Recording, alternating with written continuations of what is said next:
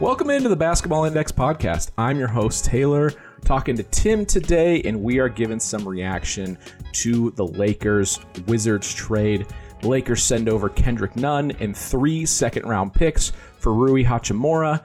And uh, Tim, how you feeling about this trade? Uh, you know, from the Wizards' perspective, from the Lakers' perspective, uh, kind of what are you seeing here? Well, you can go talk to a witch or a wizard about the other side, but from a Laker perspective, I like it. It is a relatively low cost, moderate upside move for a player that fits clear needs and has demonstrated a capability to perform in certain areas that the, the team is weak. He is not a fantastic player. He's available for the price that he was for a reason. However, I do see there being some built in synergies between what he's good at and what the team needs in a way that better sets him up to perform. And when we think about the, the person side of this, this is a former first round ninth pick in the draft that was underperforming for a bit. And the team was trying to kind of make him fit into what he was supposed to be. And there's all those expectations thrown upon you.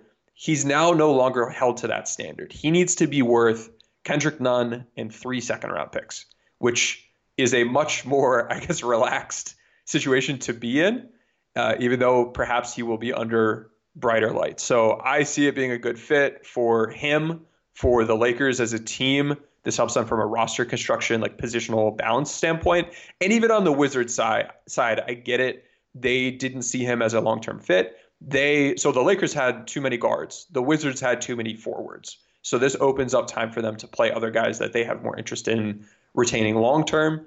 And rather than letting an asset walk or leave or you know him not be happy them not be happy and, and you know not have a great relationship monetarily they're able to get off of him and add a guy who is on his own recovery path in a way. Kendrick nunn after a real real bad bone bruise in his knee that kept him out of all of last season he started out this year very very rough but recently has been playing much better. And in his first game as a wizard, wizard he played pretty well. So hopefully he's able to perform well. They find it a good fit on their end. But from a Laker perspective, I don't have a whole lot to gripe about. Yeah, I thought it was interesting because just looking at it, so Hachimura is going to be this is his fourth year. This is the end of his rookie deal. He's going to be a free agent. So it it seemed like an interesting sort of like you said, swapping out guards for forwards because I feel like the Lakers are famously small this year. Like that's that's known throughout the league, and it got memed a lot on the internet. Uh, he's got legit size at six eight, and it's an interesting thing because he's going to be a free agent at the end of the year. So this is a you know potential you know see what you can get this year, but also you know moving forward, if this is a player you want to retain. And then I think if you're Washington, three second round picks for uh, a player that you know there was some some decent uh, on court production, like double digit points. Like this is, it's not like somebody that wasn't playing, and you're able to uh, instead of just losing that asset in free agency potentially. And like you said, they do have a lot of forwards on that team. Uh, interesting to see what they do with Kuz moving forward. I feel like the return of three second round picks is honestly not bad value. Uh, because you know you can always just lose the player to free agency. So uh, let's dig in a little bit more on Hachimura. I know you are uh, you're you know you're always digging into the tape. Obviously, you have the data at your fingertips here at Basketball Index. Uh, what are you seeing out of him as a player, and what role do you kind of foresee him being in with the Lakers? Great question. So interestingly, in his four seasons in the NBA so far, he has had four different offensive roles from a, a b-ball index role standpoint. He's been power forward, power forward, power forward, power forward. You might just think, okay, that's what he does. That you know that tells us kind of how tall he is in his lineup. But he started out as a roll and cut big. Then he was used as a shot creator. That's a that's a big difference. And then all the way back down to being a stationary shooter. And then this season, prior to joining the Lakers, was used as an athletic finisher. So he has big man roles, wing roles, on ball roles, off ball roles quite a wide disparity of how the Wizards used him season to season. And part of that was he wasn't performing great in some of these roles and they were trying to figure out what worked. Some of it is, you know, they threw him into a shot creator role. We need this ninth pick in the draft to live up to that. We want to give him that opportunity. That didn't work out the best. Uh, and part of it, you know, on his end with a poor performance probably has to do with the lack of consistency, lack of knowing like what is expected of me? What can I be focusing my time on? If you are, you know, focusing more effort in, or not more effort, but more time working on drills that help push you towards like one specific job, and then your job is completely changed up, and all of a sudden it's like, no, no, no, you're not over here working with the big guys anymore. Go work out with the wings. That's that could be, you know, that could be difficult to navigate through. I've done that as a player, needing to go from a big to a guard. Uh, when I, you know, I was taller earlier on and then not as tall later on. Uh, so that that could be challenging. But for the Lakers, his role is going to be very defined. They need him offensively to be an off-ball spacing threat that will be able to, you know, cut and you know mix it up on the boards a little bit here and there. But if he can be a good catch and shoot three-point shooter when he's open, and be willing to just let him fly, and then when he's attacking a closeout, be able to like attack the closeout, get to the rim, or you know get to a, a comfortable spot for a mid range mid range pull up. That's what they expect of him. We've seen that already in his first game, and that mid range pull up ability is a strength of his and is a differentiating skill set between him and many others on this roster. So it it helps the Lakers a late clock if the play breaks down and there's six seconds left on the clock. He's able to make something happen in a way that others on this roster outside of LeBron, AD, Russ are able to do. So that's beneficial on that end. And then defensively, same story. He's had four roles in four years uh, mobile big, then wing stopper, then a helper. And then this season, prior to being on, a, on the Lakers, as a low activity guy, kind of hiding. And it's not frequent you see someone go from like a wing stopper to low activity in two seasons. He's played, again, here, big man roles, guard, uh, wing roles, on ball roles, off ball roles. And I see him fitting in as a wing stopper type, and then on in many games when there isn't really a scoring wing, you'll be more of a helper. But if you take a look at his impact data, not a great picture, not not all that good. But if you pick out his offensive impact the season he was a stationary shooter, which is what I think he'll be for the Lakers, and you pick out his defensive impact the year he was a wing stopper, we now have one end of the court that he's able to focus more energy and effort on defense, and then offensively in a lower scope role, but should get high shot quality.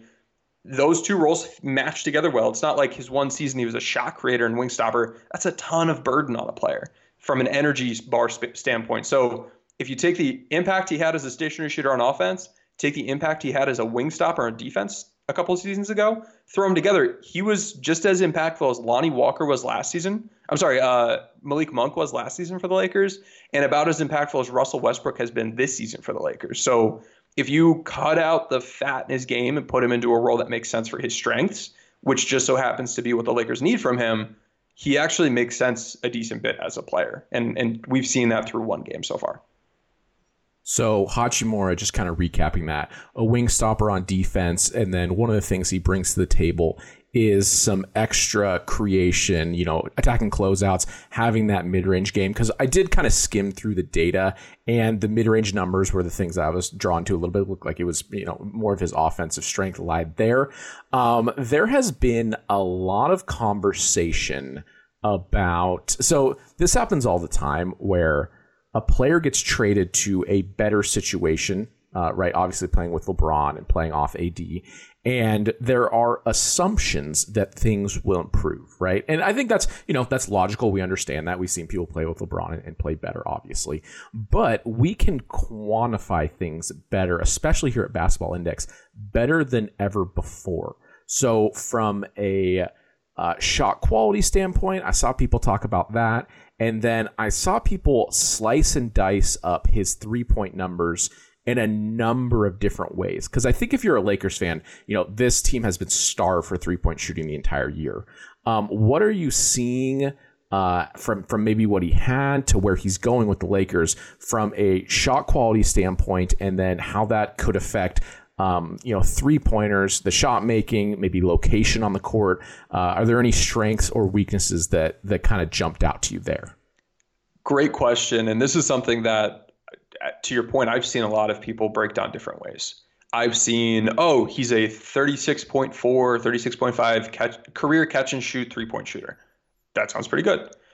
When you break it down season by season, he last year shot 47% on catch and shoot threes and had an A minus shot making grade.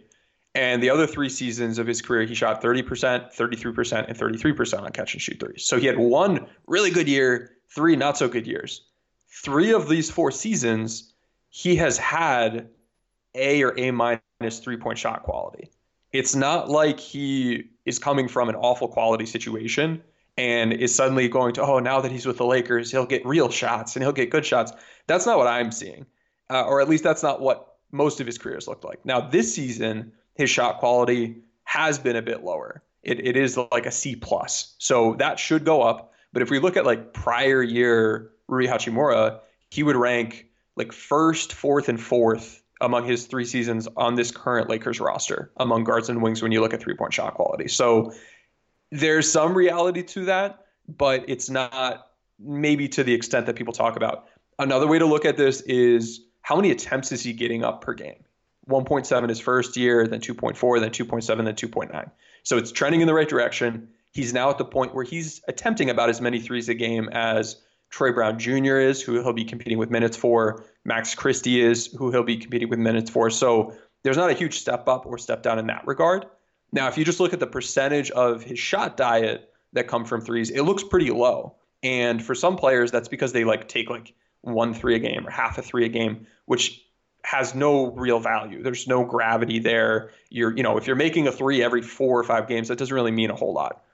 But the reason it's so low for Rui is because he does get to the rim a bit and he is shooting a good bit from mid range. And I expect him, you know, when we look at two key players that have came to the Lakers the past two seasons and how their shot quality has improved, we had Malik Monk last year who went from like F's for his quality in different areas to then getting A's. And it's like, okay, he's getting more open shots. That's how his his quality increased.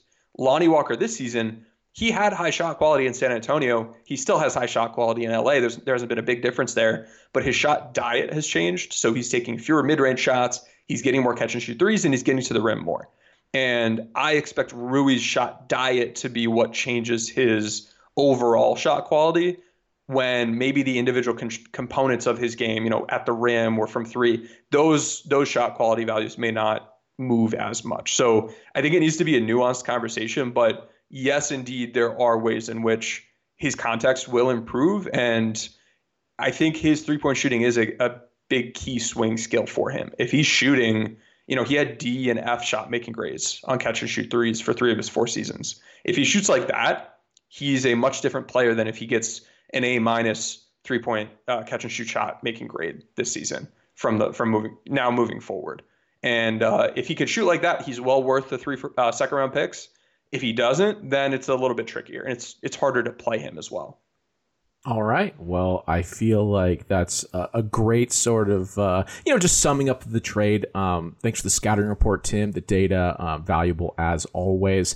I think ultimately this trade is uh it just seems solid for both teams where it's like I, I, totally understand what the Lakers are doing. They needed to add size, they did it. Um, I understand what the Wizards are doing, collecting a little bit of value that, you know, you can just draft players or, you know, package that and maybe a trade later. So interesting trade. Um excited about it. And uh, yeah, thanks for coming on the show, Tim. I think this will wrap up the episode. I'm Tim, that's Taylor, and we'll see I'm I'm Taylor and that's Tim.